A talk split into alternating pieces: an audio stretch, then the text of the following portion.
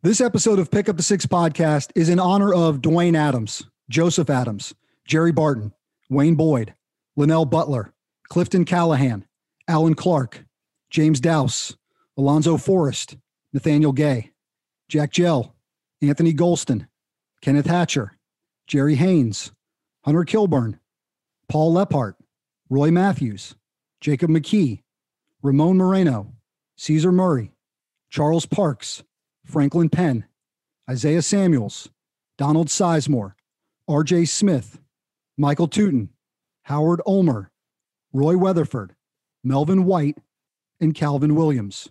30 American heroes from Aiken County, South Carolina, who gave their lives during the war in Vietnam.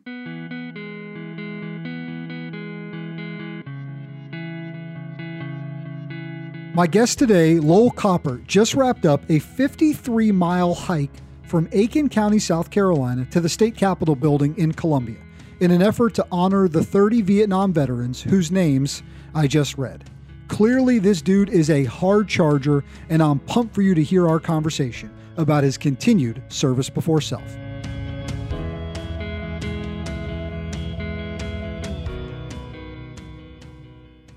Lowell, welcome to Pick Up the Six podcast. Hey, thanks for having me, Brian. Glad to be here. Uh, how are your feet, bro? uh, shockingly, um, doing doing doing great. Um, actually wearing a pair of Chuck Taylors right now that have literally no sole. I don't know why people continue to wear them. I love them, but uh, not exactly the best supportive shoe. But uh, yeah, man, we're doing great. Brother, I am pumped to get a chance to talk to you a little bit today and and catch up after something you just wrapped up this week. This incredible 53 mile hike and really what you're calling a monumental march. We're going to talk about the reason why you did it and and the power behind it and what you guys were ultimately trying to accomplish. But let's get to know you a little bit, man. So Green Beret, Army guy. Tell us a little bit about Lowell and, and how did you end up in the Army and how'd you end up as a Green Beret? Uh, so I grew up in uh, a small, well, what was a small town. It's, grown tremendously now, but uh, I grew up in Rock Hill, South Carolina. Uh, my dad was in the Navy. Uh, my grandfather was also his father. Uh, my grandfather was in the Navy as well. Um, I can remember, you know, being in being in school. I wasn't the greatest greatest student by any means. Um, I didn't really understand the concept of homework, so I didn't always have the best grades. but I can remember as far back as like my sophomore year of high school uh, when the recruiters showed up at the high school and the public school system had everybody take the ASVAB. And I don't know if they still do that or not. Um, but uh, I remember thinking to myself, who in their right mind wants to join the military? and, you know, just wasn't in my concept. You know, I'm like, who wants to be told what to do?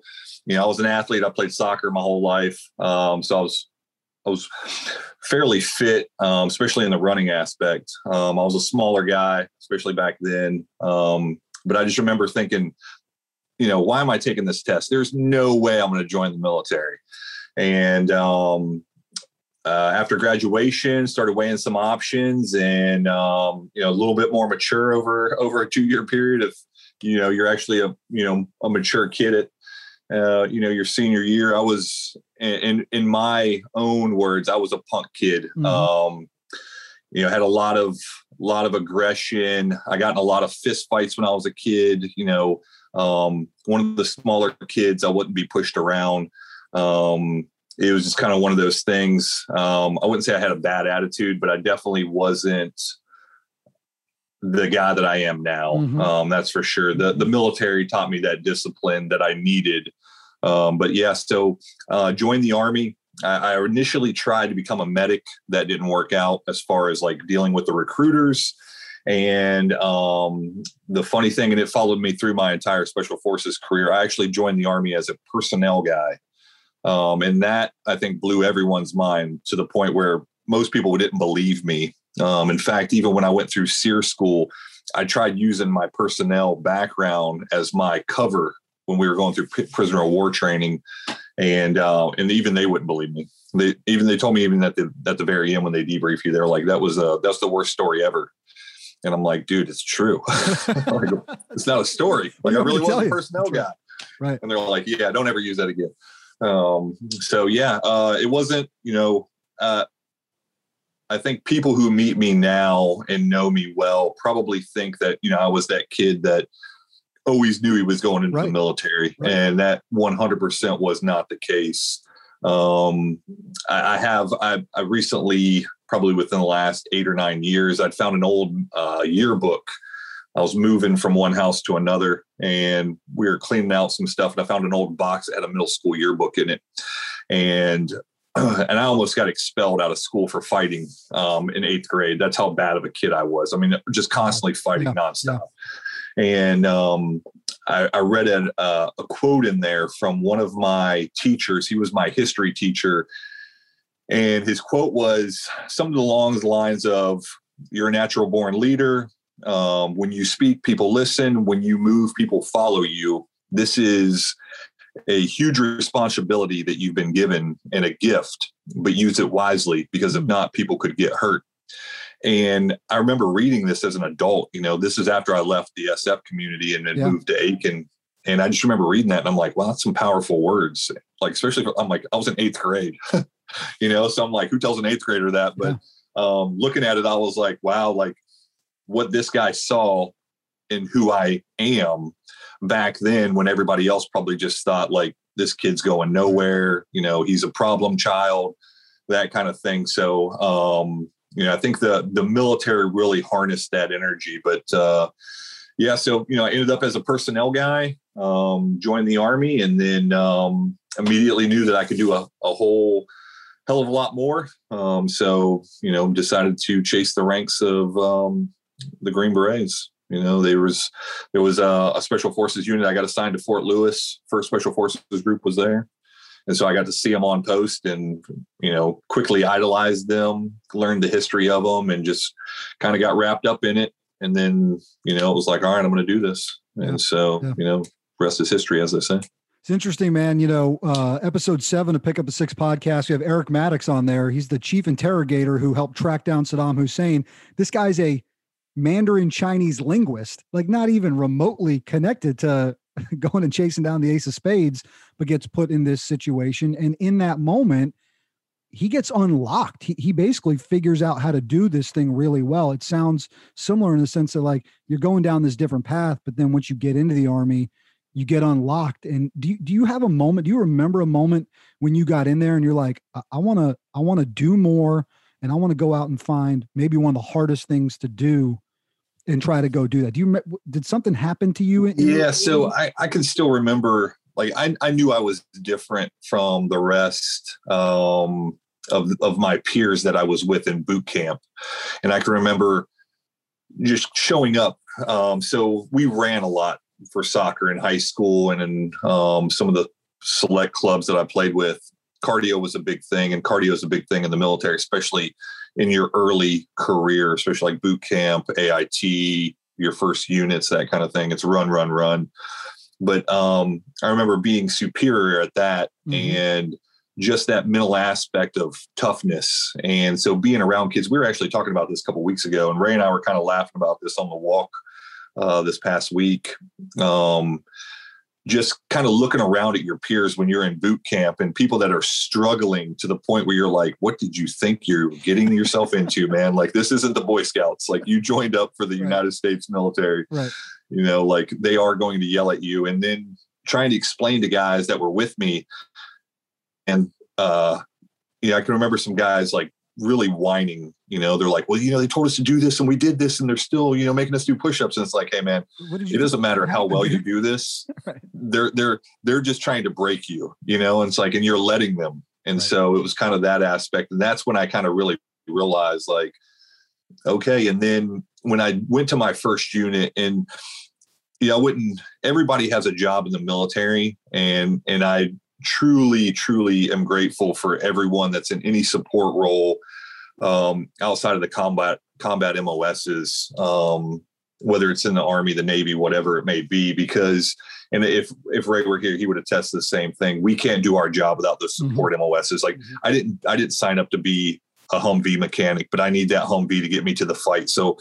Um, having a good mechanic is vital and all those folks that support the main effort um, 100% vital. And, and, we really, truly appreciate all of them. We appreciate their service. but being in the personnel community and me ultimately becoming a green beret those those two sides of me were readily apparent i think to my very first nco was a guy named a guy by the name of mark brown he was phenomenal he was an e7 and he really did a good job of uh, mentoring me, but always training me. It was like this thirst for knowledge, and um, it wouldn't matter what it was. We'd be riding to the range, and he'd be explaining to me how to shift a deuce and a half and how the motor works. I mean, just it was a learn process every single day, learning something, learning something, learning something. But I'm sure I was a huge leadership challenge for him as well because I'm always off doing something. He's constantly like pulling me back because mm-hmm you obviously have been around the SOF community. We work hard, but we play harder. Right. Um, and it's just our mentality. You know, we're we're a bunch of grown, jacked children, um, and we love that about ourselves. The stuff that we laugh at, like our families are like, "That's funny to you." I'm like, oh yeah, you know, that's the funniest thing ever, kind of thing. But um, definitely during that time frame, I can remember. Uh, I always maxed my PT test because you just like ever since I was a kid, with the exception of school. And I laugh now because that would could have been and should have been the most vital thing for me growing up. But I wanted to win at everything I did. I wanted to be number one at everything, with the exception of school. And I don't know why. I just uh, when I was young, the academic thing I didn't take to it, and it wasn't something that I felt that I needed to be the best at for some reason. I don't know why. Like looking back, you know, it all worked out. But uh, if I could go back and change something, maybe maybe that. But anyhow, um, being in that unit to get a 300 on my PT test, it wasn't like I was trying to, you know, it wasn't like I was putting in max effort to make this happen. It was something that was relatively easy for me, but there was no way that I was not going to do it. So I could easily get down and do the required 42 push-ups and then just get up and be done and call it a day but for me, it was a challenge. I'm like, okay, today I'm going to see if I can get 95. I'm going to see if I can get 100. And um, I remember a guy in the unit, and it was kind of that mentality. And this is kind of when I was, I realized, like, yeah, man, you are 100% different than your peers in this group. And he said to me, um, you know, why do you always get a 300 on your PT test? And he was an E4. And I said, um, I don't know what you mean. Like you know you got to explain yourself. And he's like well you're not promotable so you're not going to get anything for getting a 300 he's like so if you were to just get a 180 which is what you need you would be just as you know just as good at checking the box today as you getting you know breaking the 300 and getting extra points for you know bonus points for doing extra stuff. And i just remember i was like i didn't have a comment for this because this guy literally outranks me. And he's like mm-hmm. essentially part of my chain of command, if you will, for the element that I'm in. He's in my squad and he outranks me. And so I just remember thinking, one, like how terrible of a thought process that was. But then two, you know, this is one of my peers. And so I'm like, in my, in part of me, I'm like, don't judge him, don't judge him, don't judge him. You're completely different. But it's one of those where you're like, how do you not judge one of the folks that you are somewhat in a foxhole with? Um, you know, this was peacetime as well. This was in um, 99, uh, late 99, early 2000. Mm. But it was just one of those where I was like, wow, this is, um, you know, I think that kind of molded me right then and there. It was like, God's God's blessed me with something. I've got yeah. more to give. Seek that out. Seek yeah. out the folks that you're like, um, yeah. kind of thing. And I think that's probably very similar to um, most of the guys in the SOF community at some point you realize you know some guys they real they realize it very very fast you know very early um, but for me it took took a little bit longer and um, you know I wouldn't wouldn't change how the process went because right. uh, I wouldn't be where I'm at now but uh, yeah definitely definitely I don't think it's the like I said before people who know me now I don't think they would they would expect this you know this storyline you know, if they if you told them like, hey, this, this, this, I think they'd probably tell you, nah, man, I don't believe that. You could have said to him, Well, I'm getting 300 because you're only scoring 180, and I'm gonna have to drag your ass out of here when something goes down. So better be thankful that I'm dropping 300. Yeah. Yeah. Luck- luckily, that's not the case. And I don't think too right. many too many personnel guys are finding themselves on the front line. And I can remember, yeah. uh, with that being said, being in selection um, for SF and mm-hmm one of the cadre comes up to me and they rarely talk to you. It's not like Ranger School. They're not in your face. They basically they observe you from afar. They give you task direction. and it's up to you to perform. And they observe you through this entire process, even when you don't realize that they're watching. They're watching, and um, one of them comes over to me and he's like, uh, "My roster number was 421." He's like, "421, come here." So I'm like, "Yes, Sergeant." And uh, he's like, "I'm looking at your stuff. What in the hell is a 75 hotel?" and I laugh and I'm like, uh, "Personnel specialist sergeant," and he's like. Uh, he just kind of looks at me and he's like, "What the hell are you doing here?" Why are you here? And and like I just looking at him and he's like, "All right, get away from me." So I just like trot off and um, uh, he comes back. It's towards the end of selection, and um, he uh, pulls me aside again and he's like, "Hey." So I looked up and I don't know if this was, you know, him just kind of playing into things or what, but he, he pulls me aside and says, Hey, so I looked up your MOS and um, he said, You know how many people have come here with your MOS before you? And so I'm, I'm like, uh, I don't know, five. And uh, he's like, There's been six of you, um, six six of you prior to you. He's like, So you're number seven. And I said, Okay, sorry. And he's like, You know how many have made it? And in my head, I'm like, uh, and so I'm, and I just yeah. like look at him, I don't answer. And he's like, Every single one of you. And I really? like so looked. Thought it would have gone the other direction, right? And I said, seriously? And he goes, yeah. He's like, I guess when you're going to make that big of a change, you want it. Mm. And then as he walks away, he goes, don't screw it up. And uh, like no like, pressure now. You thought maybe yeah. Like, none of them made. I'll be the first. yeah, yeah. I was I was prepared to be like, well, I'm about right. to be the first. Right. Wow, incredible. So listen, dude, we could. uh I feel like we could Rogan this thing, and we could probably talk for three or four hours and, and listen to stories that you have and and hell, man, maybe we come back on and do that another time and place. But I want to make sure we really get a chance to hit on what you guys did this week and what went down in South Carolina this week and why you were so motivated to do it. Uh, the guy that you mentioned in there a few times is Ray. That's Ray Cash Care. If you guys aren't following this badass on Instagram, I highly recommend it. He'll have you doing a couple thousand push-ups a day, and he's just a hard charge. He's doing it right now. He's doing it right now as we're recording our show. He's live streaming, doing push ups across the world with people uh, tuned in to do it with him. He's an awesome guy. And uh, much love to Cash because he helped me get connected with Dave Bray, who we had on last week, talking about that new song, Better Man. So just a great, strong community. And ultimately, he's a character in this story that you guys did this week. So, but what's going on is you live in Aiken County, South Carolina, and you guys have a Vietnam veteran memorial that is there. And we read the names of the 30 heroes that are on that memorial. And something's going on with this thing to where you've got a push and a real grassroots effort to try to move it somewhere else. So tell us what's going on down there.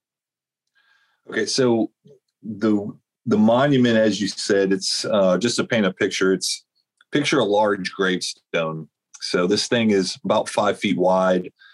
It's 10 feet tall and probably about eight eight inches thick. Um, so like a large gravestone. It's got an mm-hmm. eternal flame um, that is to the left of it as you're facing it. That looks like an old uh, lamp post that you might have seen on um, in the front of someone's home back in like the 70s. This monument was dedicated and put in place uh, early the early months of 1974 by what was at the time the mayor of Aiken, uh, and it's in Aiken City, which is in the county of Aiken as well. But uh, it was put there by, or wasn't put there by him, but he's the one who did the dedication by late Mayor Odell Weeks. And if you ever, if you're ever in Aiken, you'll see the name Odell H. Odell Weeks um, all around town. He's he was a great guy. He did a lot of stuff for Aiken, um, and he's memorialized through through a few things uh, in Aiken. But anyhow, so it's when they put it in the place that they put it, it is in uh, a four lane highway essentially. So it's downtown. We've got a lot of one way streets. So you've got two two lanes of traffic going in one direction, two lanes going in the other, and then it sits in the median in between these. Um, to add a little bit more chaos, there is a turn lane. So if you're standing in front of it, facing it, directly behind you is another road because there's a set of one ways that are right up against it. So you've got, if you're going to turn left to come past the monument, you would take one separate road. If you're going to turn right mm-hmm. to go the other direction, you would take, there's another little small median there. So um, the paper wrote an article about what Ray and I did and the reporter used the term that it's caged, which I loved. It's yeah. caged in five lanes of traffic, right. which it 100% is. Right. You so, the thought process when they put it there was it'll be somewhere where people naturally have to pass by it. I mean, I'm even trying to wrap my brain around like, why the heck is it there to begin with? Well, and so I don't know uh, the whole detail on why that location was picked. Mm-hmm. My personal thoughts are along the lines of what you just said. Um, however, you can only see the names from one side. So they didn't do a mirrored stone, it's just engraved on one side. But what was directly, so if you're facing it directly to your right on the other side of those two lanes of traffic, is what was our, excuse me, our uh, public safety. So in, in Aiken, we don't have a dedicated police or a dedicated fire. We have what's called public safety, where they blend them together. And so a lot of our a lot of our firefighters have been to the police academy and vice hmm. versa. So you get a little bit more bang for your buck as far as like tax dollars, and you get a essentially a more well trained force. Um, so our public safety headquarters was mere steps from this. So if you were standing at it, you look to your right, that was where the headquarters building was. Uh, within the last 18 months, it, is, it has moved. There's still a small substation in the in the building, mm-hmm. Uh, but not nearly the presence that was there prior to it moving. So I think that may have had some, you know, had some pull in why why they selected that one specific spot.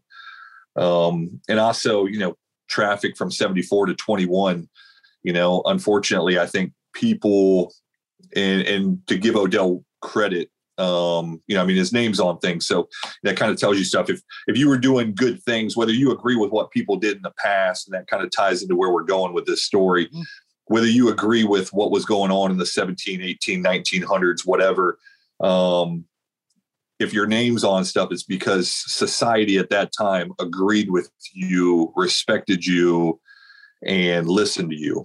Um, and so he obviously was a well respected, well liked person during his era because they wouldn't be naming things after him if he wasn't. So um, I think they did probably what they thought was best back then, but I don't think they thought that, you know, so many decades later we would be in the position that we're in and, and some of it falls on the state as well the maintenance and the upkeep and we'll we'll do you know we'll dive into that here shortly but um so that's kind of the other aspect but yeah i think you know the public safety aspect i think is the big key to me as to why it went where it went mm-hmm. um, because and, and, a lot of it i think too is we didn't have the veterans park where we're trying to relocate it. That i don't think that existed back then. So that would be the other aspect. So you're the leader of the aiken county veterans council. You've got this uh, monument for these vietnam heroes that's in this rather precarious position. How do how does conversations how do things start trickling to where the idea is what if we just moved it? What if we moved it into this veterans memorial site, this other area? How does all that start happening? So, uh, as you said, I'm the chairman of the of the Veterans Council. I've been the chairman for four years now, and even prior to me becoming chairman, I was vice chairman for a year before that.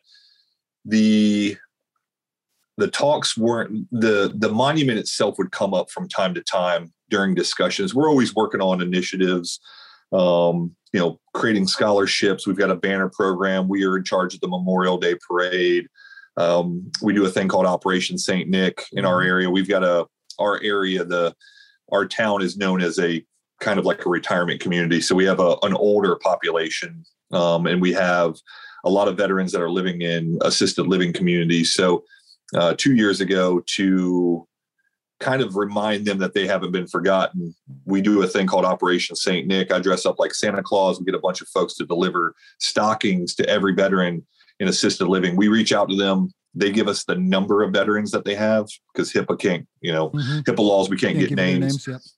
So they give us the the number and we show up with the stockings. COVID kind of threw a little bit of a, a wrench in there. We weren't able to actually personally give them. Um, but the year before and uh, next year, hopefully, knock on wood, we'll be able to do it again as far as like actually handing them to the veteran. But so as we're doing things like that throughout the year, we're always coming together and working on things. Um, right now, currently, uh, the Vietnam era soldier is, I think, at the youngest, probably 68, those that served in Vietnam. And um, so they are a lot of our retirees, but they are also in my community, they are some of the most active mm-hmm. uh, group within our veteran community. So I'm I'm around them all the time, and um, they do a lot for us. And so conversations always come up, and the conversations began with the maintenance of this monument.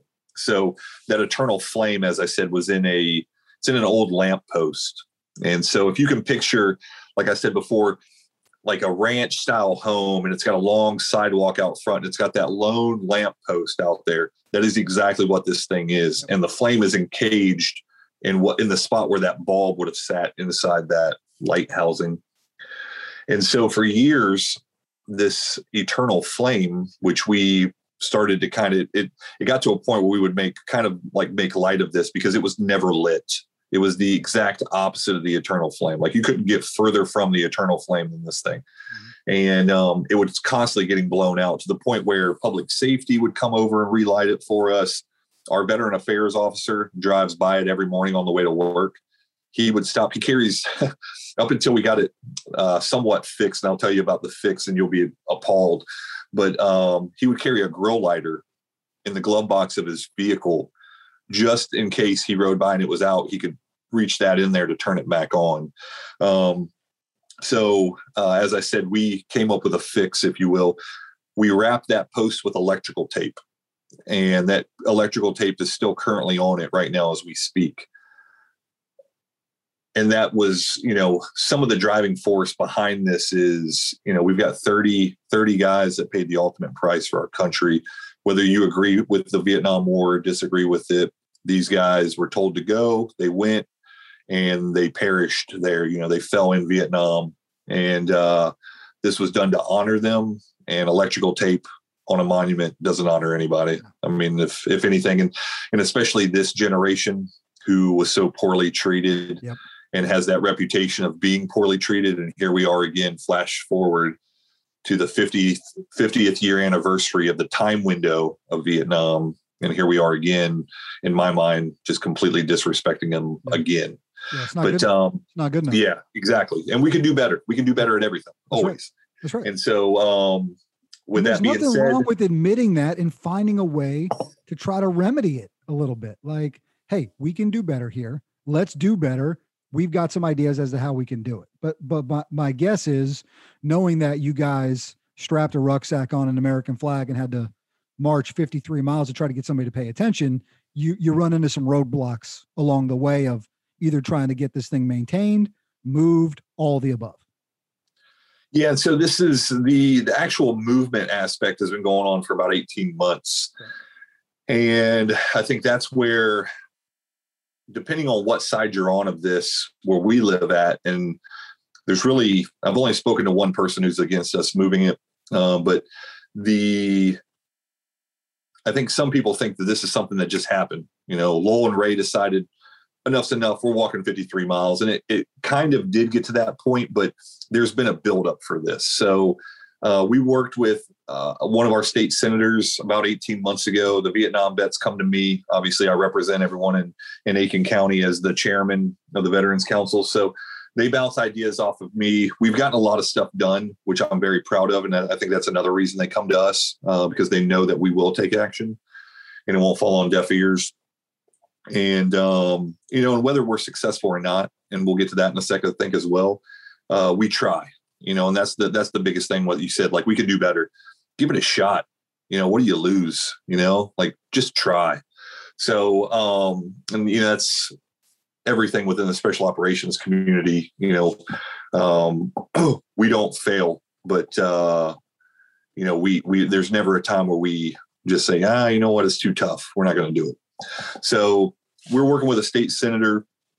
He comes back to us and says, essentially hey um, and, and, timing was you know when you when you look at kind of reality unfortunately and politics are always going to be politics i think until we have some some true leaders that have been tested and mm-hmm. really understand what courage is that are willing to stand up and, and not bend.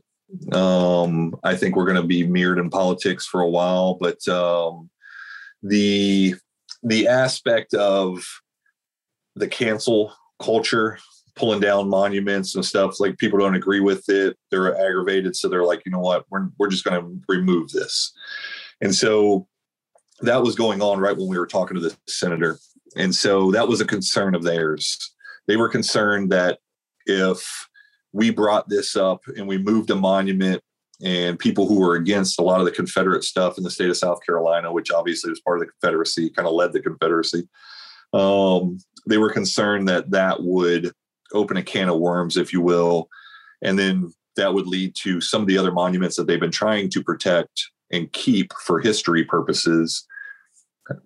That would lead to those mm-hmm. either being moved or tumbled or you know whatever the deal may be. And you know we politely explained to them we're not we're not opposed to this monument. I understand the the moving of monuments aspect, but this is that's the only two things that these have in common is right. the word relocation. Right. Um, we're trying to bring ours to the forefront yep. and, honor these guys yep. in, in a better way. Uh, but they they were wrapped up in that, and so we just kind of let it die down, um, probably a little too much. And and I'll take the hit on that as the as the chairman. It's my ultimate responsibility. So um, I feel like I should have been a little more um, forward leaning on that senator back then to say, hey, where we at, where we at, where we at. Right. We were working on a lot of things, so I didn't follow up in the manner that I probably should have. And so, as I said, I'll take the hit on that one. So we go back to him probably about eight months later, and one of the comments that we got back was, um, oh, "Okay, I wasn't I wasn't sure that you guys were 100 percent positive on doing this." Um, and so I just kind of laughed was like, you know me. Um, mm-hmm. I think you know me well enough that uh, you know I was 100% positive. And so just kind of like water off a duck's back. It's like, hey, let's let's double down on this. What do we got to do? And in this in this guy's credit, he has moved two monuments, even with the Heritage Act that's in place, and we'll discuss that. He was able to to to get around the Heritage Act and utilize the Heritage Act, and was able to move two war monuments back in 2013. So it can be done. Can be done. Yeah. Um, it's just right now the issue is the stuff that's going on with pulling statues down all over the country. And so we revisit that same exact narrative, and it was, um, yeah, we're just you know the Senate doesn't want to deal with it. We don't. I don't think his his thought process was if I push this forward, I don't think it's going to take wind, and I don't think the Senate's going to allow it to go through. So I say, Roger, that I bring it back to the folks. Everyone's a little unhappy. I'm uneasy with it. It's still bothering me. We're still working on other stuff, but it's still kicking around in the back mm-hmm. of my head. My so on the council, we have four elected officers, four appointed officers.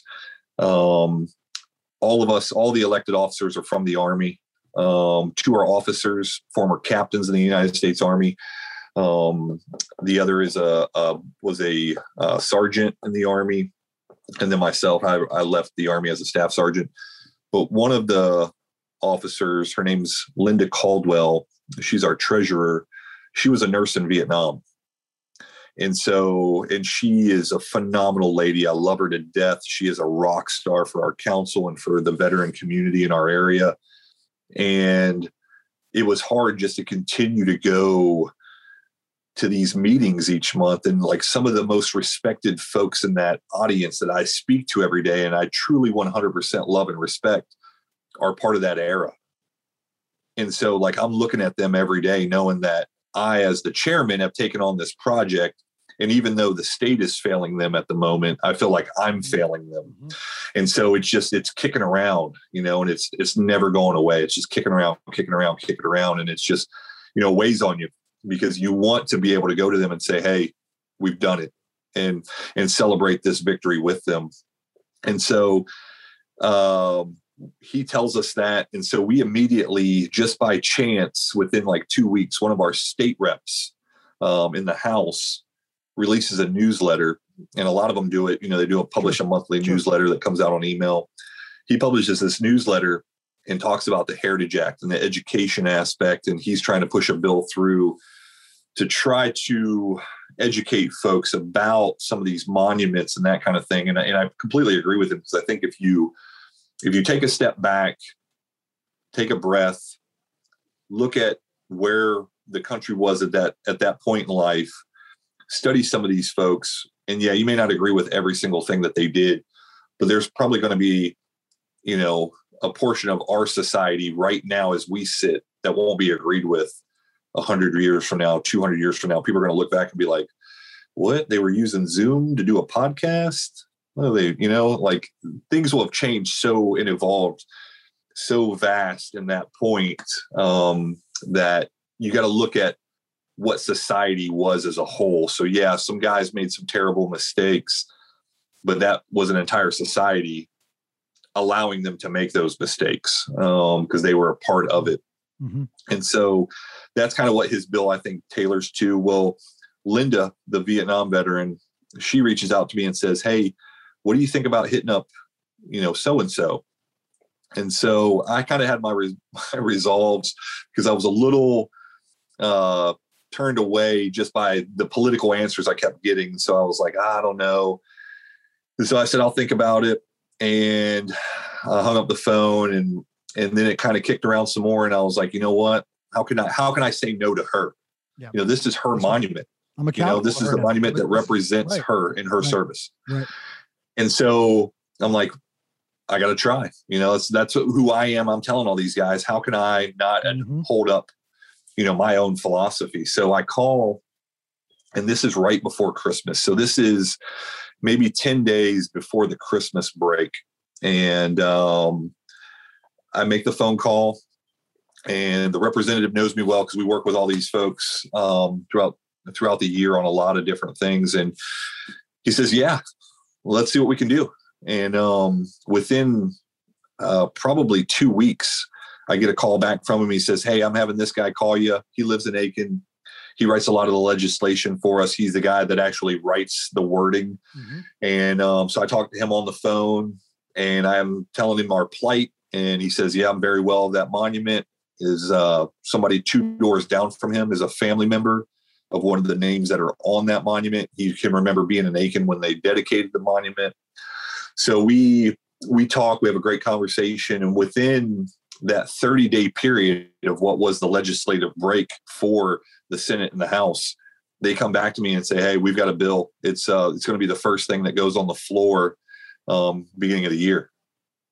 And I was on the other end of the phone, like I was waiting to for Ashton Kutcher to jump out of the, the closet because I'm like, this can't be. Yeah, yeah. You know, 18 yeah, months we have been told going here. Yeah, we got some movement immediately, and um, and so the House pushes forward. Um, I'm still working in support of our government. I take off. I'm I'm not in Aiken. I've been I was gone for a little while, and I get a text message from that representative, and this uh, was what set this march in motion. Was these exact words, and it was, "Lowell, I regret to re- inform you, the House was ready to push this legislation through the House for a vote. Uh, we had our lawyers look at it. Everything looked above board within the Heritage Act."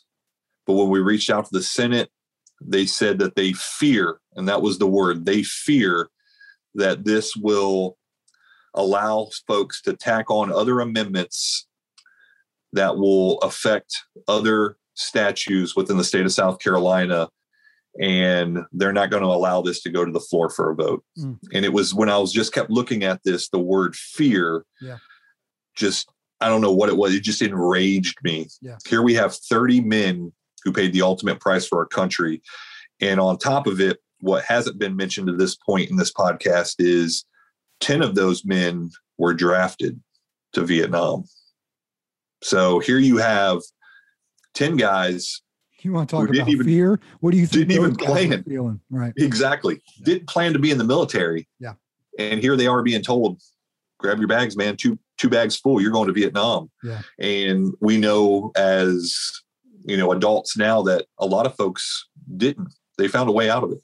Yep. and um, these guys didn't and unfortunately they met their demise um, in vietnam. So that that right there is what the gear started moving. Yeah. i'm i'm gone. I'm overseas. I'm doing my thing and and i'm worked up. You know i'm noted noticeably yeah. aggravated. Yeah. Um you know i'm writing notes to myself firing notes into my cell phone. You know like what are we going to do? I'm like how do we how do we basically and my thought process was because we have the backing of our entire community down in Aiken. You get all these people who want to make this happen, and we're not asking exactly. for some. We're just can we just move it over here to this other area, right? But exactly. the problem is, brother, like, okay, we don't have the political willpower to make this happen, dude. Come on, and then you know you get. You're humbly saying, you know, you're over there doing your thing. Uh, I can't imagine what sort of scenario you're in. You're out taking care of business, and you get this note and you just keep staring at that. You keep staring at fear, fear, fear. You're like, this isn't going to fly. This is not going to fly. Yeah, and and I re, I because I know the representative, I responded with something back about, uh, and I laugh about it now, but it was the passion that's in me for this, and it's not even just the veteran community, just people as a whole. Like I've just always had this, you know, my uh, my mom's a special needs teacher and assists with kids with disabilities in the classroom. She's the, I don't know if you ever had special needs kids in your class when you were going through high school and it's like a regular elective class like art or something, mm-hmm. and they'll have an assistant that's with them. Yeah, she's like an ABA, just, she's like an ABA therapist. Exactly. Yep. And so she's right there with the kids in class to make sure they have everything they need. And then my best friend growing hey, up, hey, a hat tip and a kudos to her, man. Incredibly selfless work. What oh yeah, job, man. Absolutely and the bond that they have with these kids and then they you know they basically age out you know i mean these kids become my mom's you know they become the children that she didn't have because she'll have she may get them you know eighth ninth grade and then she'll stay with them all the way until they graduate high school and then it's like you know good luck kind of thing but um my best friend growing up who's like a brother to me and his parents call me son our other my other mother joy she is uh same. She's a special needs mm-hmm. teacher. And so that was always an, instilled in us in in you know a young age you know to do more for others kind of thing that yeah, that man, service give a voice aspect. to the voiceless right? Like help empower other people pick other people up and you know if they can't do it themselves like somebody's got to get their back here. Uh our motto in sf De Oppresso Liber so you know that that's still you know as a child seeing it you know in a, in a different form and then all the way up into my military career, um, seeing it there, you know, where, you know, we're rolling into these places that are, you know, sometimes denied areas or, you know, just completely underserved or, you know, they've got a dictator, mm-hmm. you know, slaying them um, and trying to lead these people out of their plight. So it's right back into the same, you know, not to that, obviously not to that uh, level, but, um, but your mind you know, goes like, to that place, right? Your mind goes to yeah all the sacrifices that you've made throughout your career, all the sacrifices that other men and women who have put the uniform on have made throughout their lives, and the sacrifices that these 30 made and, and what they were willing to lay down for their country. So you're hitting these roadblocks, right? Politically, hey, we can't push it through. We're not going to be able to make it happen. So walk me up to the point of we're going to we're going to hump it 53 miles to to make a point for this thing and to see what we can do here. So get us to that spot. So I start in my mind I start thinking, okay, how am I going to get what, what do we got to do to make this happen? How am I going to get people as outraged about this as I am? And so I reach out to my small group of veterans. So my Aiken County Veteran Affairs officer is a great guy, he's a retired major. I've got Linda, as I said, she's a, a retired captain or left left service as a captain, um, served in Vietnam. My vice chairman uh, Duncan is a retired or left service as a captain in the Army. Um, our JAG officer's name's Brian. He's the one I said he separated. He actually was uh, very badly injured, mm. non-combat related, um, early on in his career, and was medically re- medically retired.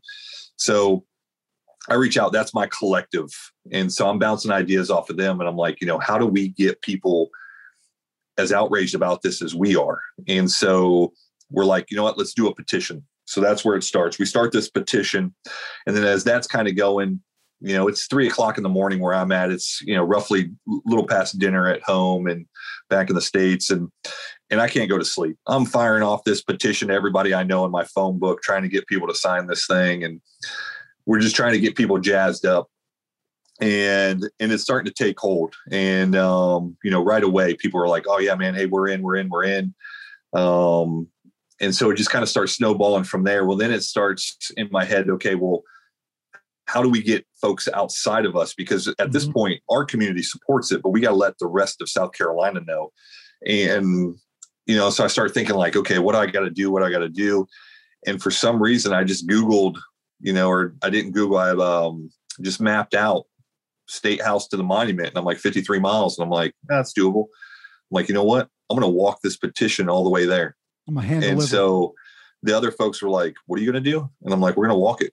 Mhm. And they're like, are you serious? I'm like, yeah, why not? Yep. And so, and it was literally, I think 16 days prior to I was, and everyone's like, when are you going to do this? And so I looked through my calendar and I'm like, when do I have well, I can't do it this weekend. And right now, tonight, we're doing a, a um, a Save the 22 dinner for Mhm. veterans, promoting you know the the unfortunate aspect of veteran suicides. Sure. We're doing a uh, an event for that tonight. So I was like, well, I can't do it this time. So I was like, well, you know what? If we start on Wednesday, finish on Thursday, I can drive to Anderson on Friday for the VIP event for this event and then be at the event on Saturday. So I'm like, we got to do it those two days. Right. And then people are hitting me up and they're like, well, what if we move it? I'm like, we've got to do it these 2 we're days, man. Like, my calendar's feet- just, my calendar's too crazy. 0600 on Wednesday. Like it's happening. Is Yeah. And so, um, and we had all kinds of random questions too with it. You know, people are like, well, why 53 miles? I'm like, because that's how far it is. That's how You far know, it's is that simple. It's like, there's Yeah. no, there's no hidden message in the 53. I was like, it just happens to be 53 miles. And um, you know, somebody asked us that along the route, and Ray said, "Yeah, that's how far it is, man." He said, "And if it was 150, we would have gone 150." So how's he get connected to this thing? So, and that's what makes this story that much more of kind of like a WTF kind of deal. Is I'm recruiting folks to walk with me. I reach out to a retired one star general uh, that I know who's an amazing guy. His name's Tom Mullikin. Um, you can Google him. Amazing, amazing guy. Does a Yeah. great, great, great, great stuff here in the state of South Carolina and around the world. Um, he is the only honorary Green Beret I've ever met my entire life. You know, it's like John Wayne, John, F. Bro. Kennedy, Yeah. you know and so when i find this out and when i meet him he doesn't even lay this on me and I, I know him for months and months and months and then i find out from someone else and i'm like what Right. like tom he's like yeah yeah you know very He's humble super guy humble guy. Yeah. just a great great guy so he's one of the first people i reach out to because i know you know when i say i've got a you know former green beret and a one star general are walking that's going to get some recognition. People going to listen. They're going to listen. Yeah. yeah, and he's got a lot of clout in the state, and he's got a lot of clout inside that state house. And so, in his defense, I literally call him and I say, "Hey, I'm walking this petition all the way to the state house. It's 53 miles. You in?"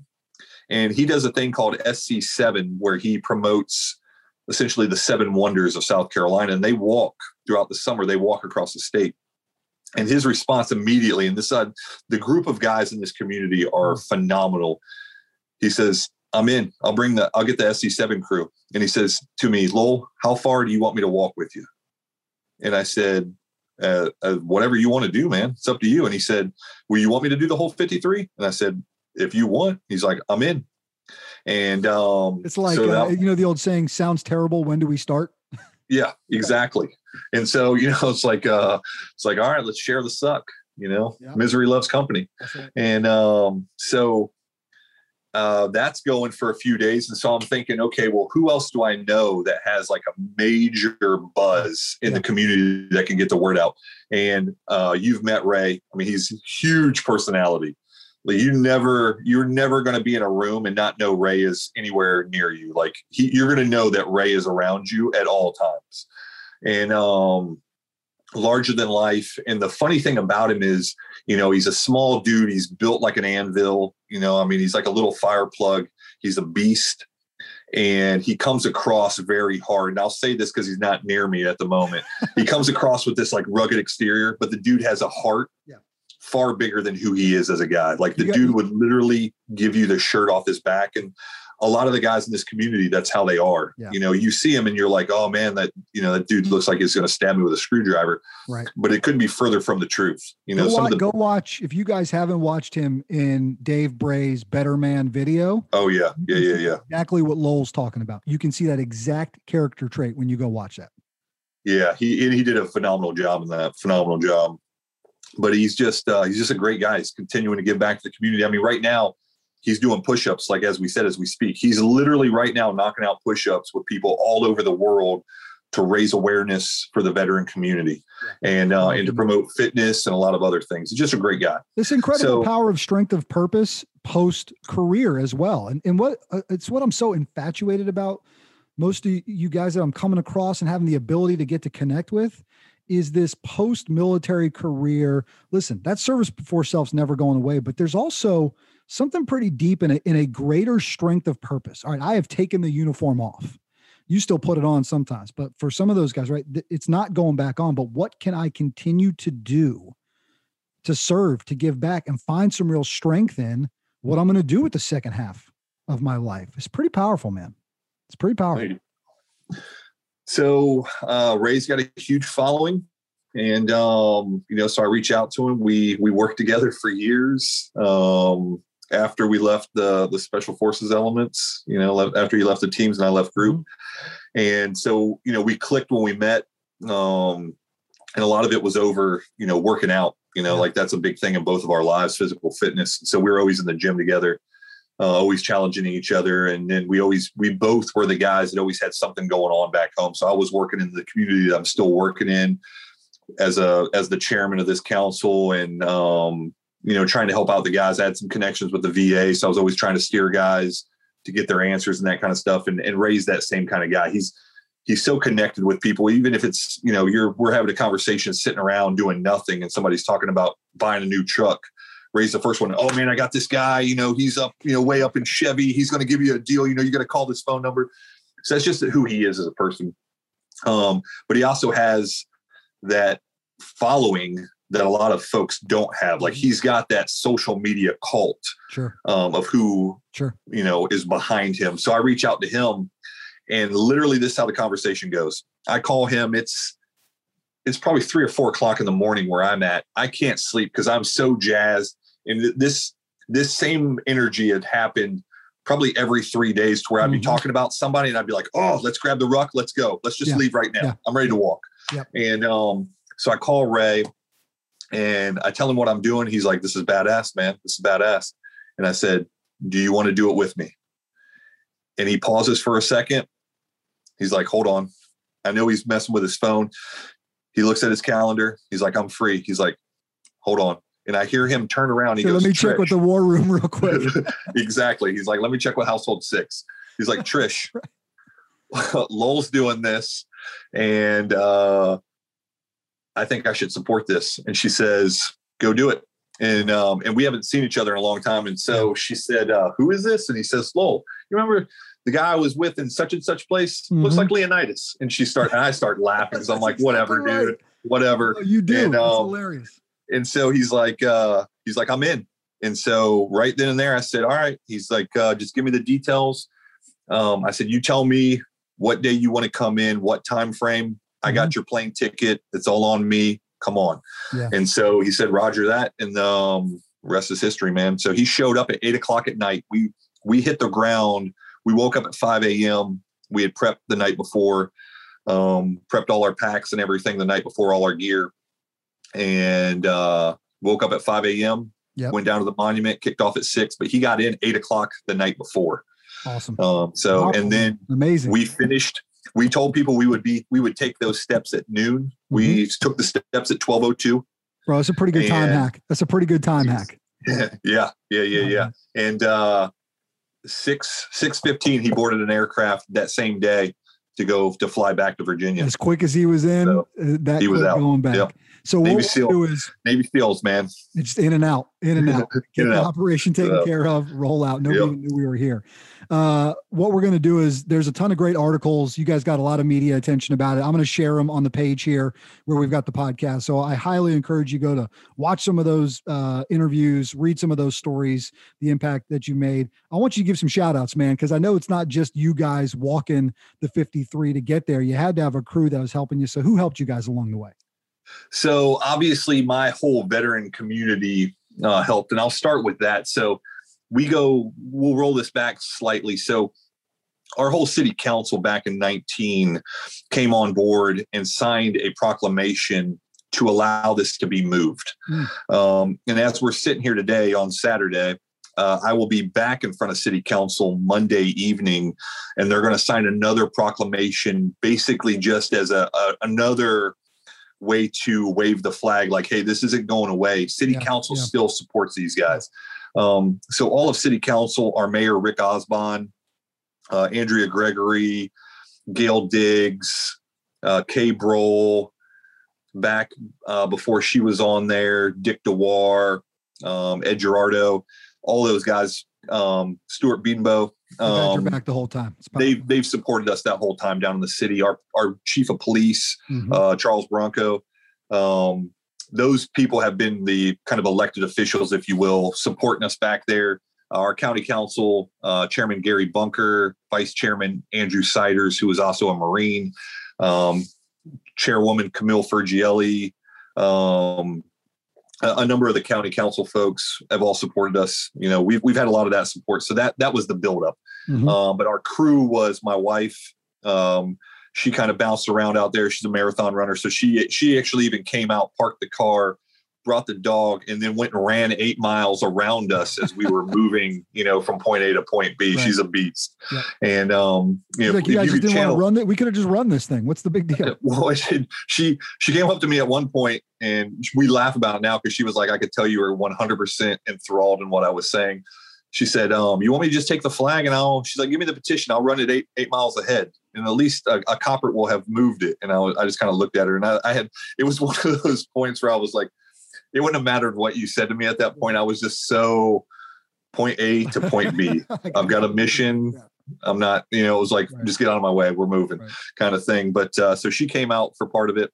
Um, and then uh, a, a, large portion of it. But the entire time we were out on the road, um, two of my very good friends uh, in Aiken, uh, Chad Kimbrell, mm-hmm. Uh, he was on a motorcycle yep. um, and he kind of supported us in a safety aspect. So we're on some two lane roads. And if, you know, I'm sure it's the same way up in North Carolina. Some of those back roads that a lot of tractor trailers traverse mm-hmm. to move products and goods around our country come on those back roads. And so there's very little shoulders on a lot of these state routes. And so he well, was any, around. Any of my friends out there listening that have run the Palmetto 200, you know, the Blue Ridge mm. Relay, you know, those kind of roads. Exactly. There's not a lot of there's not a lot of margin for error on the side of the highway or the side of the, the back road, really.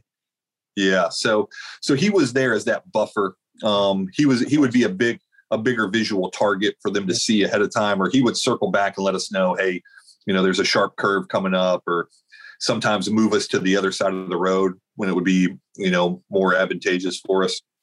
Uh, and then one of my best friends, um, we literally around each other every day. Mm-hmm. Uh, Clint Griffin.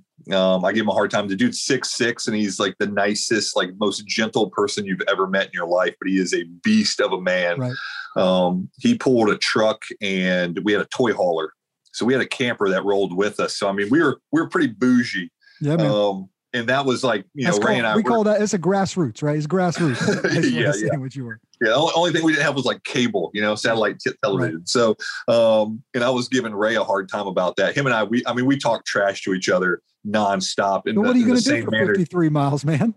Well, that's, I mean, that's the the SF Ranger, SEAL, PJ. That's our, yeah. I mean, if we're around each other, you can tell who who really truly loves each other by how much you would think that these guys aren't friends by the trash that they're talking to each Plus, other. when you're when you're when you're humping 53 to get there, if you feel like you got a leg up on him at all, I'm sure you were letting him know.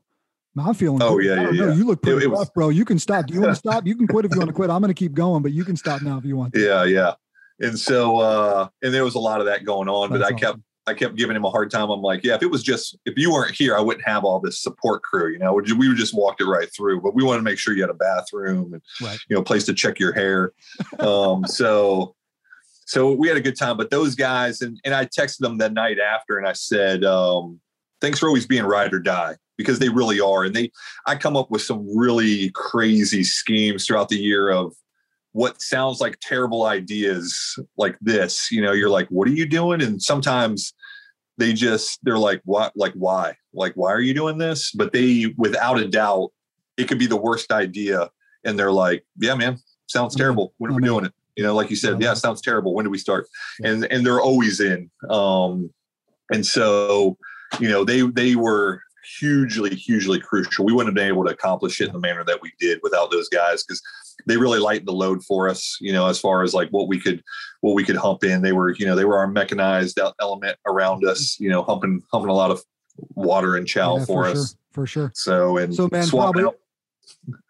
Yeah, go ahead. Taking care of you, man. So probably amazing memories along the road and again, man, we could just get into it probably forever and, and talk about it. But uh, incredible the fact that one, you just got this great crew around you, but everybody's driven by the mission, right? They got this greater mission. It's not your strength that holds you to the purpose, it's the strength of the purpose yourself. You can be the strongest, baddest, most Leonidas 300 looking dude, and that's awesome. But that strength of purpose is what's pushing you guys up the road every step of the way, 53 miles. That strength of purpose is that the 30 names on that monument, the 30 names, the 30 names. We got to get their names with all these people who back them to the state capitol. So you get there at 1202, you meet the time hack. Take me to the steps. How's this thing sort of wrap up? So first, what we did was we met. There's a state museum, um, which is eight tenths of a mile from the state house steps. Okay. And in the the early beginning, people were like, "Oh, you're walking 53 miles. How can we support you?" And so I'm like, you know, meet us. And then one of the comments that Tom made, the retired one star, was, you know, I don't know many Vietnam veterans that are going to make this walk. And I just laughed. I was like, Tom, that's not the that's not the intended purpose here, man. Like we are we are the traveling circus to turn heads for these folks. And um, so we went re- we did two two recons of the route and on the first one we found this huge parking lot which is attached to this museum we knew it was going to be a Thursday morning, right. so we're like, this is perfect. With especially with the Corona stuff going on, there probably is going to be a whole lot of people right. in this museum. Gather everybody up and yeah. Exactly. We've got a huge spot where we can rally everybody up. Mm-hmm. It's easy to find. And then it's we can a, roll in. You know, it has an address. You know, yeah. you can Google it, all that kind of stuff. It's not just some random random landmark. And so we had told everybody meet us there at 10:30. We will be there at 10:30. We walked in there at 10:31. Not bad. And um, so we are we are definitely holding true on our on our hack time. So we we get in there. Um, we did most of the most of the movement we did in just shorts and tennis shoes, and but when we took the steps, we wanted to be completely uniform. So we excuse me we uh, we threw on some multi multi cam bottoms and um, some boots and i pulled out my beret ray put a, a trident fixed wow. fixed a small trident to his hat that he'd been wearing, and um, we rallied everybody there. Well, the day, two days prior, I had a Vietnam veteran who I did not know at the time, who is very connected up in the Columbia area where mm-hmm. our capital is. He reached out to me, and he had some great ideas. And he said, "Hey, um, the uh, director of the museum." Uh, because it's also the military museum, um, has reached out and would like to meet you guys when you come up. Um, would you guys entertain nice. meeting them? Yeah. And so we're like, hell yeah, you know, that's what this is all about. So yeah, we definitely want to meet know. this guy. Yep. And so uh, he welcomes us in. Well, there's a replica of a fire base that is built to the T inside this museum, small scale, but it is it's phenomenal. So they walked us in, and um, the guy who reached out to me, he walked the last ten miles in with us. He walked ten miles and then we took a break overnight um, just because of the low light where we were walking. We started again the following morning, and he came back out the following morning, linked back up with us, and walked in. I think the last three miles with us as well. But uh, he actually served in Vietnam on that fire base, wow. and so we got you know kind of a, a you know a firsthand accountability from him of this fire base while we're standing in the museum. He's kind of running us through it, but he had told me, and it was I was unaware of it. Two blocks away from that parking lot was the actual Vietnam Wall in Columbia that has all of South Carolina's Vietnam mm-hmm. veterans who passed in that conflict on it. And so he said, Would you like to go see it? And I said, Yeah, we'll speed the timeline up. I said, How far away is it? He said, Two blocks. I said, Cool, we'll leave like 15 minutes earlier than what we expected. Yep. And so I reached back to Linda Caldwell, the, the Vietnam nurse who's my treasurer. She is my go-to on a lot of things. Uh, she is the the epitome of does not fail. And um, so I reach back to Linda and I say, you know, what do you think about this? There's a wall up there. I'd like to do a wreath. And this is literally Tuesday. I'm talking to her on the phone, and yeah. Wednesday morning yeah, we're a lot of off. moving parts. Exactly, and so uh, I said, "What are your thoughts? You know, would we? Do you think we could get a hold of a wreath and a stand in that time?" And she's like, "Already got it taken care of. Don't worry about it. I'll meet you Thursday morning." And so I'm like, "Roger that." And don't look back. I know she's got it. Don't need to follow up. I'll see her Thursday morning. She'll be handing me a wreath. And so they drove. They met us in the parking lot. Her and her husband, who's also a Vietnam veteran, they drove over to the monument with the wreath in tow, and um, we were able to place a wreath with a lot of Vietnam veterans that met us there. We were able to place a wreath for all of the South Carolina Vietnam veterans. So uh, they had a bugler come out and play taps for us. Um, Ray and I both took one side of the wreath. We put it in place, took a step back. Um, the guy that walked with us called everybody that was there to attention. Um, you know, we uh, rendered a salute while they played taps. Taps taps is over. Um, you know, we drop our salute and then we we grab a flag that I brought with us. That's uh, it's so big it can cover it can cover an entire lane of traffic. Uh, an American flag. We brought that with us, and uh, from there we moved to the state house steps. And so I'm walking. I've got my rucksack. Um, you'll be able to see the photos when um, you look at the articles that Brian just talked about. We built this thing with a pole uh, that there's basically a sleeve attached to the frame of an Alice pack, and the pole sits down inside that sleeve, and that pole is probably every bit of eight feet. And then at the top of that eight feet has a four foot by six foot flag. Yeah, so when you see no the joke. flag, you're like, that's a pretty big flag. And I tell you, it's four feet by six. Yeah. That puts it in perspective about how big that thing is. And that's essentially what I carried the entire route. Amazing. You know, from start to finish, we we humped that thing all the way to the state house, and it had the petition inside that inside that Alice pack. It's so cool, man. Like, so you have this original plan, then you get the ability to tie this other element in with that Vietnam Wall there. What what a really uh, powerful is the only word I keep coming back to. What a powerful just event that happens along the way here. There are two great places. So, uh, so he's at Ray Cash Care is his Instagram account. There's a ton of great uh, chronicling of what you guys are doing. So there's great pictures and videos of you guys along the way at 56 Brave. We'll talk about that before I let you go very quickly at the end here about what that is. But that's another place where you can see some pictures from this as well. And again, we'll share uh, the articles, and there's great pictures of what you guys are doing, and you're just watching it along the way. Hilarious picture of you guys crushing an uncrustable on your way down the road as you uh, yeah. while, you're, while you're getting yeah. working. So Ray, that's the only that's the first time Ray's ever had an uncrustable, and if you've ever had oh. an uncrustable, oh, you're yeah. like, what? Oh yeah. And so it became this thing. When we told him about it, he was like, "What?" We're like, "We're gonna blow. Trust we're gonna us. blow your mind. Trust us." His words were, "I'm trying not to like this." Yeah, but there's nothing not to like, and and so I'm a I've run this Blue Ridge relay every year for the last three, four years, 208 mile relay up in the mountains of North Carolina, and you're running with some buddies. My recovery after every run, a muscle milk, an uncrustable, and a Coors Light. You can't beat it, bro. You can't oh. beat it. That's all, that's all what need. else do you need? That's all you need, man. That's all you need. That and you know, love in your heart, clear eyes, all those good things. Right, yeah, so, yeah, so yeah. Amazing moment, right? You guys lay that wreath. Now we're headed to the Capitol. Wrap this story up for us and, and get us to the Capitol and what ultimately happens there at the end. Okay, so we we're approaching the Capitol, and we're our our Capitol is in a very prominent downtown location. So a lot of traffic, a lot of high rise buildings wrapping around. It's a beautiful building. We're walking up this. We're walking up the sidewalk, approaching the steps. And it's a, a slight incline as we're as we're moving up that direction, and it's heavily landscaped, as you can imagine. You know what a what you would think a state house should look like, kind of thing in your mind for the South. So there's bushes everywhere and beautiful trees and landscaping everywhere some old some old monuments on the property. And so as you're walking, it's off to our right as we're approaching it. And I'm starting to look kind of at uh, kind of like a half right angle, if you will, at a 45. And I'm looking off into the into the where the stairs are, where the steps are on the front of the building, and it looks kind of like the Washington Monument or the mm-hmm. Lincoln the mm-hmm. Lincoln Memorial, excuse me, um, with that those pillars and the yep. and the steps there. So I'm looking at that, and you start like the the kind of where we're at the end of this thing. So for us, it was emotional at the Vietnam Memorial because we have all these Vietnam vets behind us, and they're you know patting us on the back and saying, "Hey man, thanks for what you're doing." Um, and it really means a lot when it's folks that you truly respect, you know. And these mm-hmm. guys came before us, so as we're walking up, and I finally see those pillars and those stairs, it starts kind of coming it all is coming to a, a, conclusion and you're like oh you know we made it. We did exactly what we wanted to do. We're here. And so that kind of started flooding in. Ray and i are still keeping our banter you know kind of keeping that going.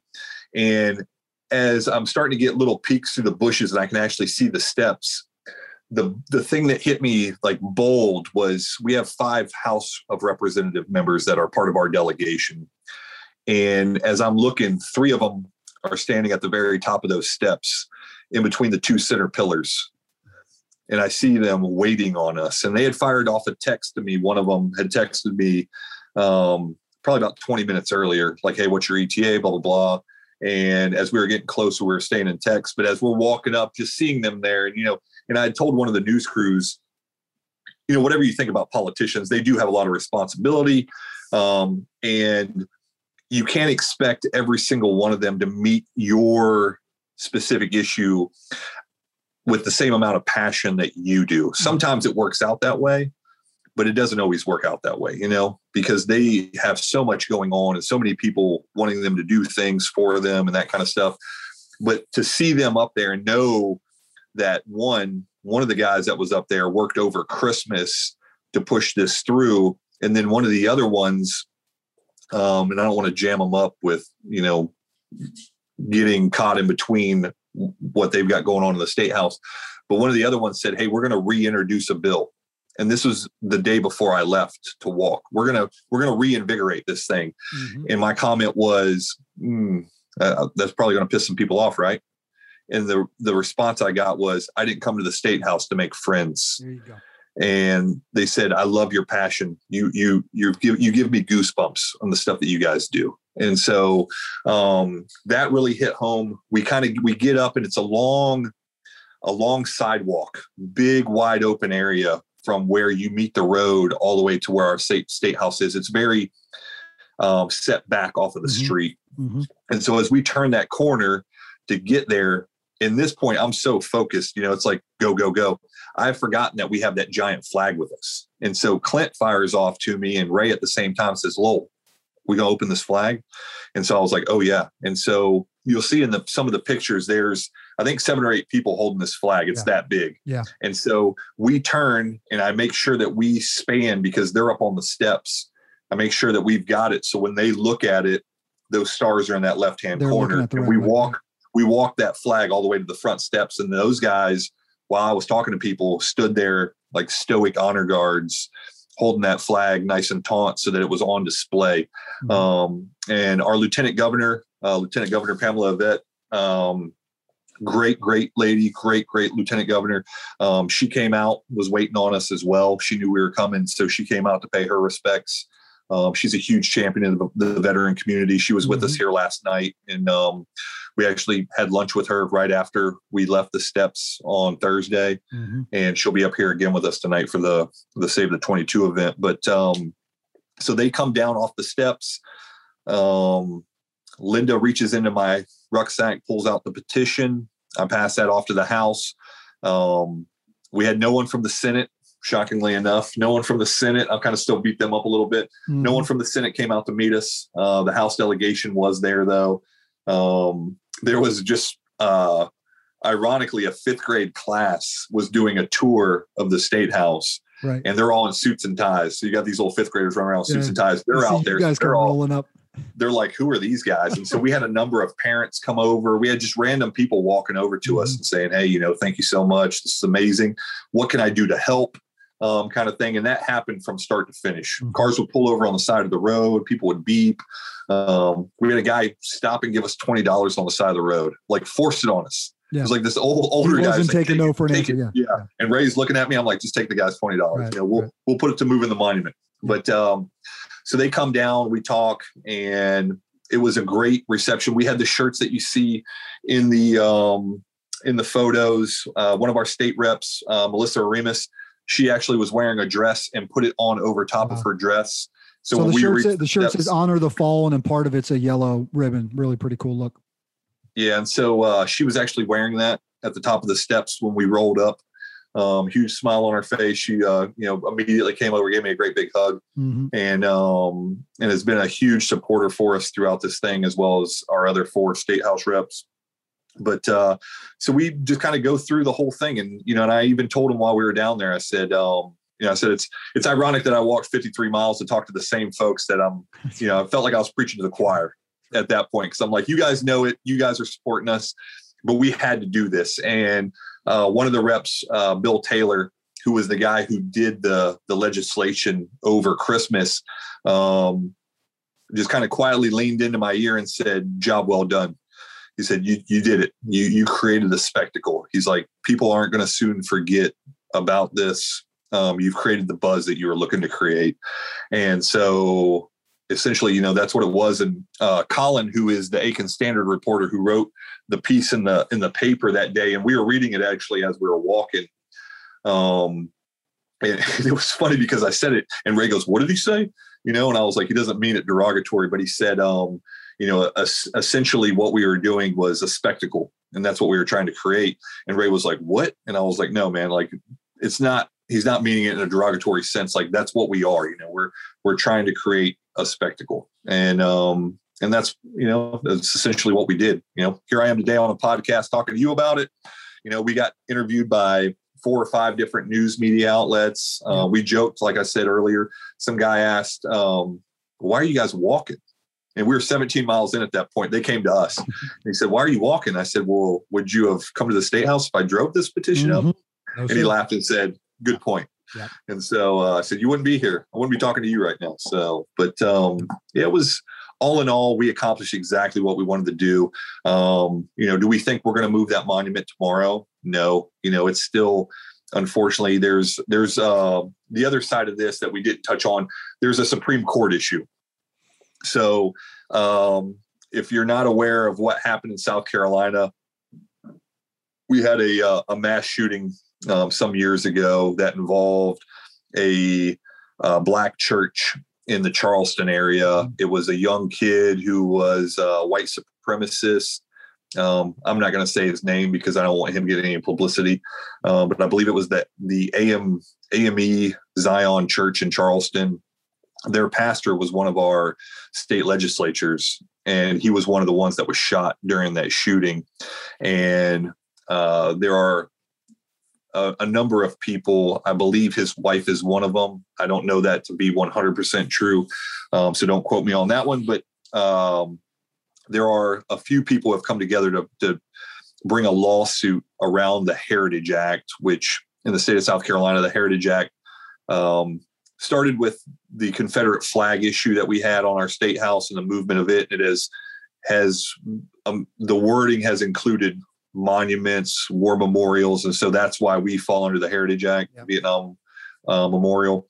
But they are suing our governor, the president of the Senate, and the Speaker of the House, and so they are now trying to use that lawsuit to try and push our stuff out the door, and that's what we we were told the week prior. Well, it's not even really the fear aspect; it's there's a lawsuit pending um, and that's why they won't allow anything to go to the floor. So we had our legal experts, uh, one of which is a Vietnam vet who was the special counsel for the Pentagon, had him weigh in, and he just kind of laughed because he said the lawsuit, uh, in his words, basically charged the state of South Carolina without uh, with with saying that it doesn't have the ability to uphold its obligation as far as the Heritage Act and it's unconstitutional. And then so if you take that in layman's terms, it's saying South Carolina doesn't have the ability to enforce this law. And then we come before them and say, hey, we want you to take this to the floor to, to get a vote. And they say, hey, well, we're not going to do that. And so we're like, well, isn't that kind of like what the lawsuit is saying that you're incapable of doing? So it's it's a very it's a very weird thing. So there's a lot of politics in play. I'm not a politician. Um, so um, you know, not not my realm. I know there's some other things that that go on, and you know, the wheels of our state and mm-hmm. federal government turn slow. So, but um, from our standpoint, from what the mission Ray and I wanted to accomplish, mission accomplished on our end. Um, as the chairman of the Aiken County Veterans Council, uh, as Colin wrote in the in the newspaper article, "A battle's brewing." Um, I'm still going to keep fighting for my folks. You know, I told them this isn't my monument. Uh, it's theirs, but they mm-hmm. want it moved, and it's time that um, the state house gets out of their way. You know, we we essentially wanted to my big mission was to create a buzz, but also to kind of remind our state house, you work for us. Yeah. You know, we want this done. You need to figure out a way to make it happen. Um, and that's what our whole lives in the military were. You know, you get commander's intent. Your commander says, Hey, I want you to take that hill, or, you know, we need to take out this, you know, strategic uh, resource uh, for the enemy. And we just say, okay, well, how are we going to make it happen? When that's what we do, we figure out how to carry out our commander's intent. So um, I looked at my Vietnam vets as my commanders. They gave me the intent. Hey, we want this thing moved. I said, Roger that. Let's go do it. Let's go so, do it. Awesome, man. Incredible. Before we let you go, I mentioned it before uh, because at 56 Brave is the Instagram account where there's some great content around not only this March, but some other really cool things that you're doing. So tell us a little bit about that effort and, and what you got going on over there, too.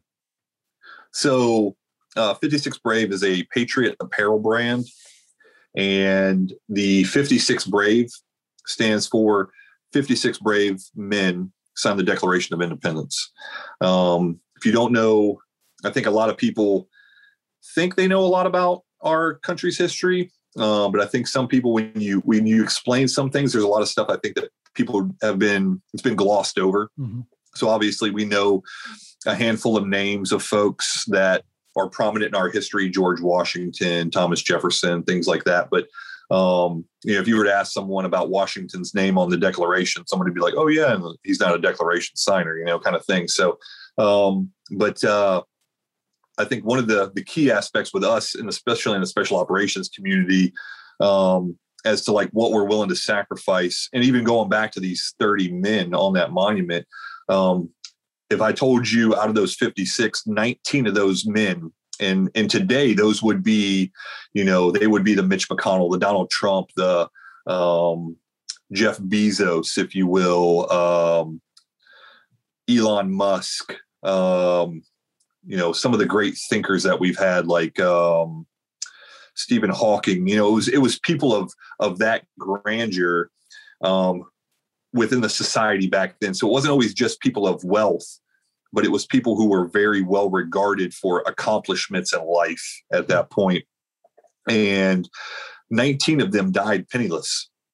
So if out of 56 of those guys, 19 of them died penniless. And the thing I like to remind people, just to put it in context, is I knew. So in 2001, when I was in the mill and we got attacked and we were fighting within the special operations community, and people think it's odd, but we were fighting amongst each other to be the first to answer back. So if you've watched the movie 12 Strong, 100% mm hmm true. Yep. SF teams are battling to be the first boots on ground. Um, so we knew I mean, we saw those planes fly into that tower. We knew the lives that were lost. We knew what we hold so dear, which is our freedom, our democracy, our liberty. We know what that is. But we know what that is because of these 56 men and the men that fought for that idea. But back then, they didn't know that. It was literally an idea. They're like, hey, we can do better, just as you and I have talked today. We can do better. We know better. We can accomplish more and we're willing to fight for it. But then, you know, I mean, it'd be like me saying, Hey, Brian, um, I know you've heard about the planet Venus. We're going to go there. We're going to build a subdivision. You know, you'd be like, dude, who are you? Like, what are you talking about? And I'm like, it's going to be the greatest. I don't know, thing, man. I kind of, I'm kind of like, when do we leave? yeah, yeah, yeah, It's going to be the greatest thing you ever right. seen. You know, it's going to be awesome. You're going to want to be a part of this. Let me check with my wife and, real quick. Yeah, yeah, yeah, yeah. Are you busy on Thursday? and so, uh, that essentially was them. You know, they're like, hey, this is an idea. You mm-hmm. know, we're writing this document. You know, Thomas Jefferson spent three days locked in a room, wrote, you know, 85% of the Declaration of Independence. He was in his late 20s when he did it. Um, so a very, a very um, intricate part of our history. You know, is the beginning of our history. It's the guys who created it. Um, but it's a great story to to dive into, and so that's what the apparel brand kind of wraps yeah. around. Yeah. Um, some of those guys, even the ones that weren't fighters, you know, you you read back on some of their words, like you know, um, John Hancock, you know, synonymous with the the word signature now because of how big his signature is. He was already out of favor with the king, and so when he signed the Declaration, he wrote it so large as basically a fu, if you will, back to the Royals. And as he signed it, he looked back at everyone and said, surely he could read that. Mm. You know, just like, yeah, man, I don't care. I'm not afraid of you. Do your worst.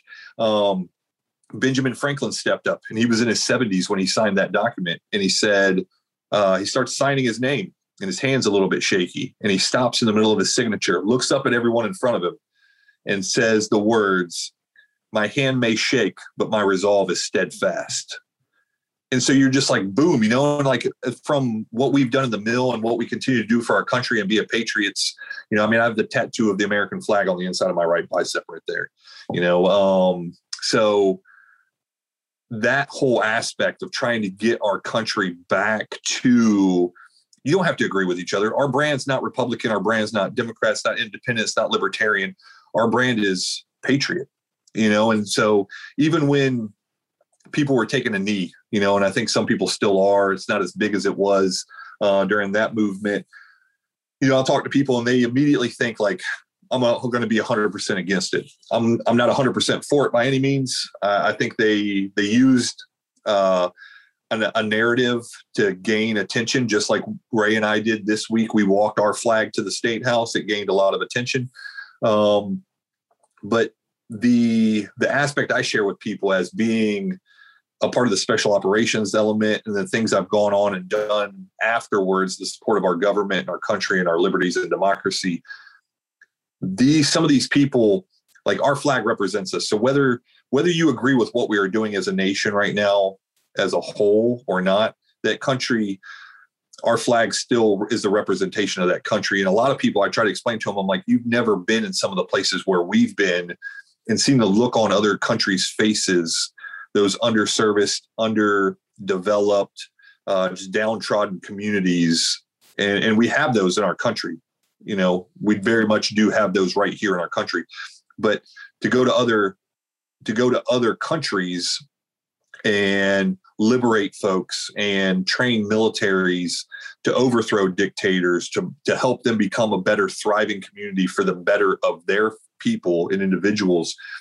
And when they see our flag especially when i was in afghanistan iraq and we're fighting and our own um, iraqis or afghans that are fighting along with us our brother forces from the host nation when they see us roll up and they see that flag and what it means to them you know and it's very it's a very powerful thing. Anyone that's ever gone to combat with our country's colors on their sleeve understands not just what it means to us but what it also means around the world. And um and we are a beacon of hope. You know it says you know there's words on the statue of liberty you know bring us our bring us your tired your downtrodden. Um that is our flag and that's that's what we take into these other countries and that's what they that's what they see. Um, and i've had personal experiences with that with my own indigenous forces to the point where they're running into an, an all-out firefight just because they see us roll up and we're trying to get them to get down.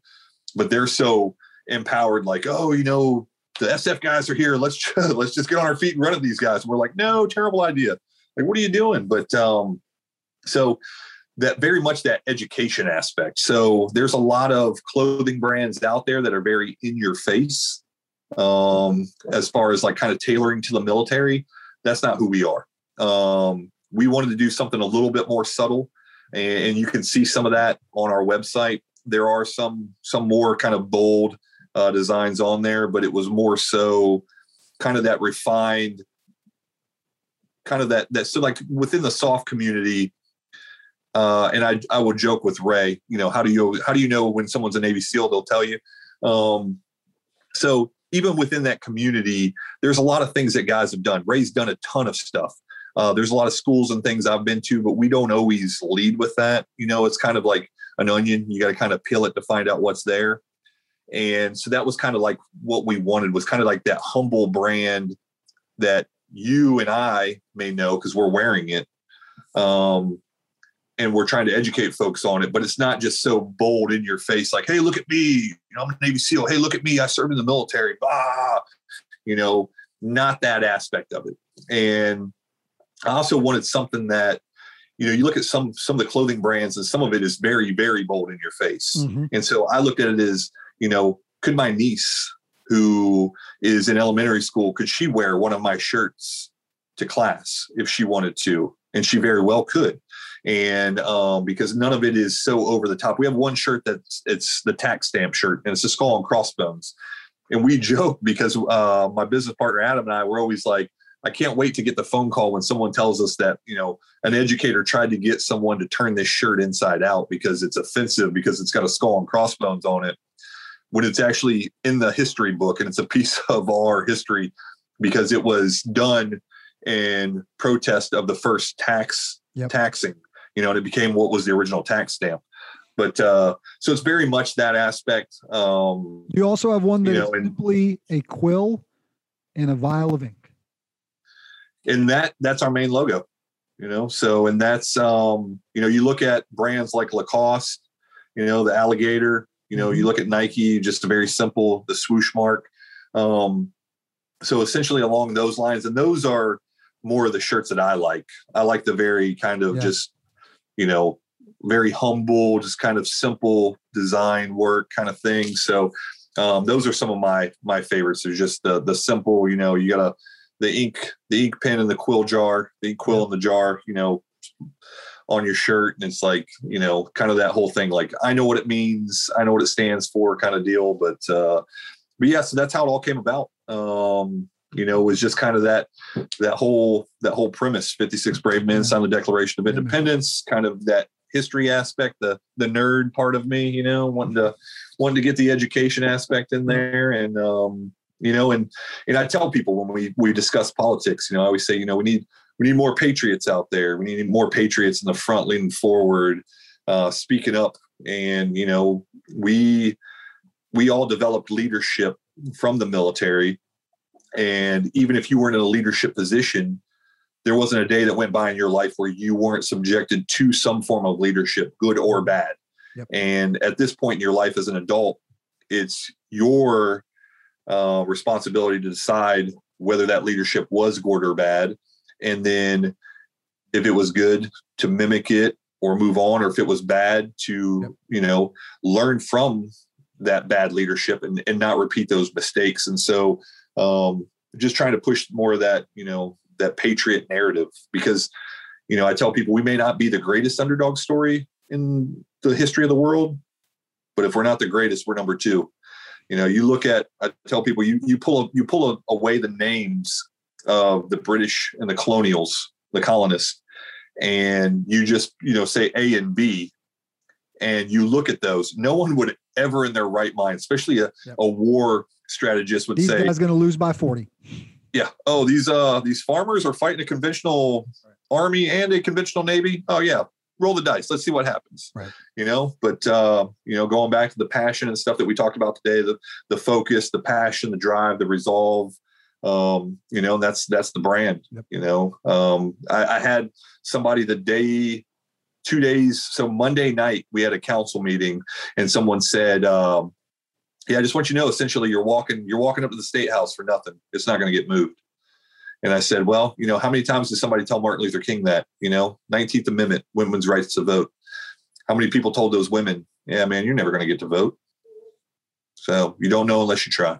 That's right. 56brave.com is where that apparel's at. Uh, 53 miles from the Vietnam War Memorial in Aiken, South Carolina to the state capitol in Columbia. My man Lowell just made that walk this week uh, Ray Cash with him every step of the way to get there. Incredibly powerful stuff. I have absolutely freaking loved this conversation today. Brother, you are welcome on these airwaves anytime to come back and maybe we dig into some more things. And, and I know our listeners are probably listening, fired up for sure, listening about your service before self, your continued strength of purpose. And I'll tell you this much. I know folks stop you all the time and say thank you for your service. And obviously we echo those sentiments here. But today I want to tell you thank you for all your all you've done and thank you for what you're continuing to do because there's more work to be done. Yes, sir. Thank you, man. It's guys like you getting the word out uh, through, you know, avenues like this that uh, keep us keep us focused, keep us moving, but also, you know, things like this obviously bring us support, so that helps. You know, flooding the airwaves with what's going on and getting these stories out, and um, helps other people get other people get involved. You'd be surprised how much people have reached out to us uh, in the last, you know, I mean, we're we're not even 48 hours out of this event, and uh, just the support we've gotten from everybody. And uh, you know, you don't you don't do it for those reasons, but you got to have that support to continue to do these things. So without folks like yourself, man, and you know, we talked yesterday on the phone, you and I, just like your family's history. So you know, I, I, know where your heart's at, man. And like, you know, you got a badass family that has done a lot of badass stuff for this, uh, for this, for this nation. And, uh, you know, I listened to the podcast with Spanky, yeah, man. You know, and just hearing about dice, yeah, you know, and like that, that's, that in itself is cool, man. So you, I know you've had a, a great mentorship program mm-hmm. going on just from your family, you know, coming up and that kind of stuff. There's probably some, some big shadows that you've stood in well, that's um, why we're so, doing this, man. You know, I, have had the, like you said, man, I've had the privilege of being around some incredible people in my life. And you get to a point where like, right, what do I want to do next? And it's like, I want to elevate some of these stories. And I want to go out and share stories of people, may, you know, a lot of people have heard of Marcus Luttrell, right? That is a famous name. A lot of people have seen Lone Survivor. But I was like, well, well somebody had to go get him. Somebody had to pick him up. Somebody had to fly him out. I've seen the movie. They threw him on yeah. a helicopter. I mean, it was a little different in the in the film. yeah, yeah. As to how Spanky had to brown that thing out and get it down, and it was pretty dicey. And they almost didn't get out of there. But we're like, let's go talk to the guy that was part of the recovery, right? Or let's go try to talk to the guy who helped track down Saddam Hussein, the ace of freaking spades, man, and what all went yeah. into all that. So we're going to keep rolling. I'm so grateful for your time. You've given us way ton of your time, man, after what was a long few days Uh, uh, but with a powerful purpose behind it. Brother, thank you. Thanks, Brian. Take care. I'm Brian Jodis. This has been Pick Up the Six podcast.